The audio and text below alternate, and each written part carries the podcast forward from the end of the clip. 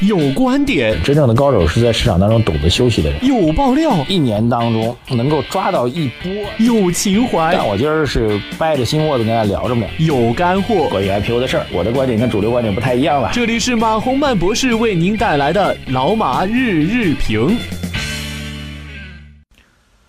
各位老马日评的听众，大家早上好！二零一七年的十月二十四号星期二啊，这个非常非常感谢各位啊！一开今天一开场呢，首先表达感谢啊，因为从昨天开始吧，我们新一季的老马饭局正式上线了。呃，在这次上线过程当中，因为我们针对之前所有的付费用户建立了多个粉丝交流群，那么昨天开始。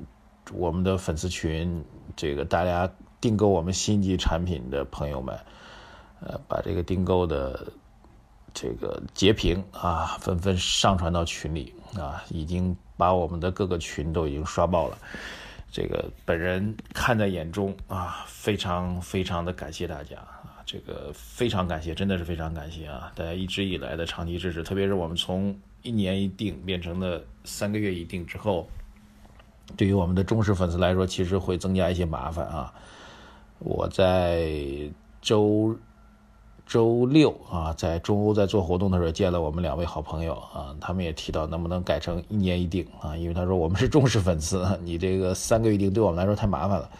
啊，因为技术的问题暂时还没有办法满足，所以特别特别感谢大家。啊，大家如果还要继续预定我们的老马饭局的话，新一季的老马饭局啊，那么两个购买渠道，第一个呢是在蜻蜓 FM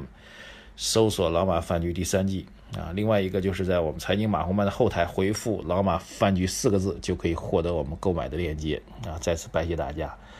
呃，各位的支持让我要继续努力啊，如坐针毡啊，但是要继续努力，以更好的内容和福利回报给大家。好，今天聊点什么呢？今天其实内容还是比较多的啊。这个首先讲几句关于自由贸易港，因为后台有朋友不断留言说讲讲自由贸易港。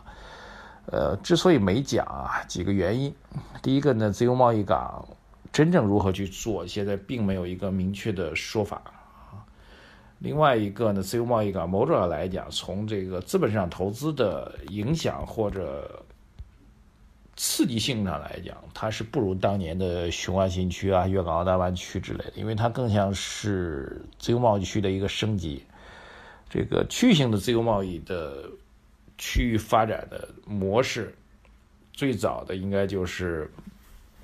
保税区，保税区之后升级为自由贸易区，自由贸易区将来会升级为自由贸易港，所以它是一种升级模式没有确定，然后只是既有的模式当中的一种升级，所以它的实际的。对资本市场观察所影响啊，对于当然对中国经济发展、外贸发展来说非常重大的一件事情啊，但是对资本市场的这个考量程度来说会略弱一些，这是我们没有啊重点讲的一个原因啊。但是既然大家在问呢，我觉得可以讲一讲。那么自由贸易港的模式在世界当中现在发展也是模式多种多样，所以中国的模式没定。比如说特别特别完全的自由贸易港啊，它甚至会提供境外做生意的，就是外商。啊，在自由贸易港区当中啊，目前上海计划的，比如自由贸易港区，包括浦东机场区域，还有洋山港，就是啊飞机的空港加这个海港啊联动。那么在这个自由贸易港区，如果采取完全的自由贸易港的政策的话，意味着外商到这个区域当中来是不进关的，人是可以自由居住的，连这个基本的签证的动作都不需要去做。啊，这是一个完全自由贸易港，而且在区域当中的所有的货品的存放、加工，呃，这个转口贸易等等，全部的货物，所有的货物，通通都是免税的。对，当然你相关的一些服务费用是要交的，对吧？你你使用仓库总归要交仓储费用吧？啊，这也就是自由贸易港的收入。但是对于国家财政来说，相关的关税是通通免掉，这是一个完全的自由贸易港的发展的模式。那么。随时代发展的这种完全自由贸易港，其实已经非常少了啊。那么大多数这种百分之八十到九十的货物是免关税的，对，啊，极个别比较敏感的货物还是要收税的。啊，另外一个比较敏感，当然对于中国来说，因为我们对于这个境外资金的流通也是一直实行比较严格的管理政策啊。啊，对境外人员也实行比较严格的这个护照管理政策吧。那么后两者是否会放松到像完全贸易自由港的这种人员可以自由流动啊，资金的自由流动也可以全部放开等等，呃，这是两个比较大的考验。啊，这是中国的自由贸易港的一个比较大考验。当然，自由贸易港理论上来讲，第一个应该也是在落户在上海了。那么，就是完全我刚才讲的是这种完全自由贸易港的这个模式。那么，中国比如在上海，如果在做自由贸易港的话，会是在完全自由贸易港基础上，那么会如何去调整和优化呢？这个我觉得是一个值得观察的问题啊。自由贸易港的好处几个，就很多人说，那做自由贸易港好处什么呢？当然，第一个我刚才讲了 最直接的，啊，大量货存货物在这里储存、加工、转口，它终归会要所谓雁过拔毛吧，所以自由贸易港终归是有收入的啊，加工费啊，然后储藏费啊等等，你终归是有收入的吧？这是第一个最直接的啊。第二一个其实比较大的，就是对于整个港口的全球的竞争优势来说会提升。啊，上海港，比如和其他的全球重要的港口去做比较，那么由于你是自由贸易港，所以整个的港口吞吐量会大幅度提升。啊，由此再衍生出来的，比如说相关区域以上海为龙头，那么由于港口在这里，那你相关的产业会辐射进来。那么也并不是说所有的产所有的这个货物到你这儿来，我就是不入不入关，我就在你这儿做转口贸易啊，那也不至于，肯定还会有大量的由你港口的吞口量吞吐量加大了。所以终归还会入关的货物的数量也会持续的增长。所以对于以上海为龙头的这样一个整个的国际贸易的交往来说，比如上海辐射到江苏、辐射到浙江等等，整个长三角区域的 对外的贸易的发展的规模和幅度都会提升啊，这是一个外向型经济发展的一个大的趋势引导。这是第三个好处。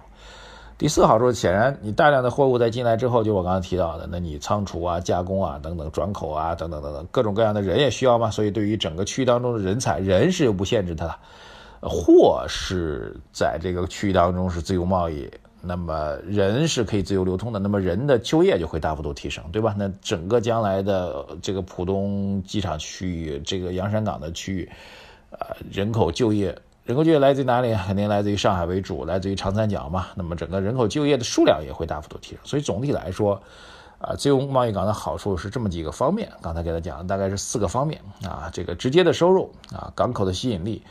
呃，整个区域的外向型发展的方向，然后有人口就业的提升啊。总体上来讲，这是比较直接。那么从长期来讲，那你港口的战略地位提升了，那因为整个中国经济的在全世界的战略地位都会提升，对吧？长三角地区外向经济发展进一步发展了，那就可以发辐射出来，从上海辐射到江浙，辐射到安徽，再再远辐射到是辐射到湖北、湖南，因为你可以沿着长江嘛，等等等等吧，那是对中国经济的一个带动啊。这是关于自由贸易港的一个这个大概的一个逻辑，大家可以去观察。但是最终的模式究竟是完全自由港贸易港？我觉得在在在中国应该不会，而且完全自由贸易港现在本来也不是主流的一种模式了。呃，考虑到各种因素，所以我们的自由贸易港会是一种什么样的模式？这是关键。对，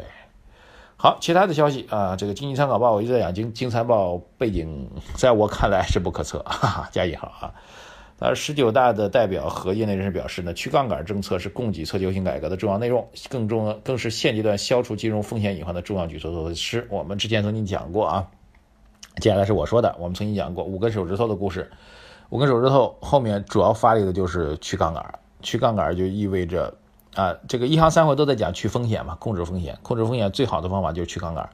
你不去放杠杆的话，风险就会减少，对吧？由此所想到，最近一段时间争议巨大的一件事情，就是在美国上市的一家公司，各位应该知道吧？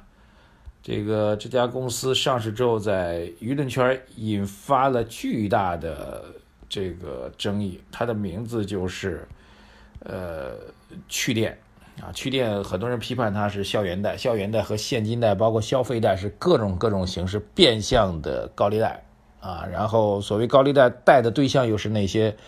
啊，当年美国有个刺激贷款，什么叫刺激贷款？就是你的还款能力是不足的，但是我就要贷款给你，这就是美国房地产刺激贷，后来引发金融危机的重要因素。那么，认为他们给的消费贷也属于消费区域当中的刺激贷等等吧。所以，整个市场的金融风险的把控还是非常非常重要的。我们有时间再把这个问题给大家展开。那么，当风险在上升，宏观方面是去杠杆来控制，微观方面舆论倒戈啊，对于这种高利贷形式进行大肆批判。虽然你是上市公司，但是最近引发了巨大的争议啊！我没有立场，我们只是表达这种观点啊。去电的事情毕竟引发了巨大的争议，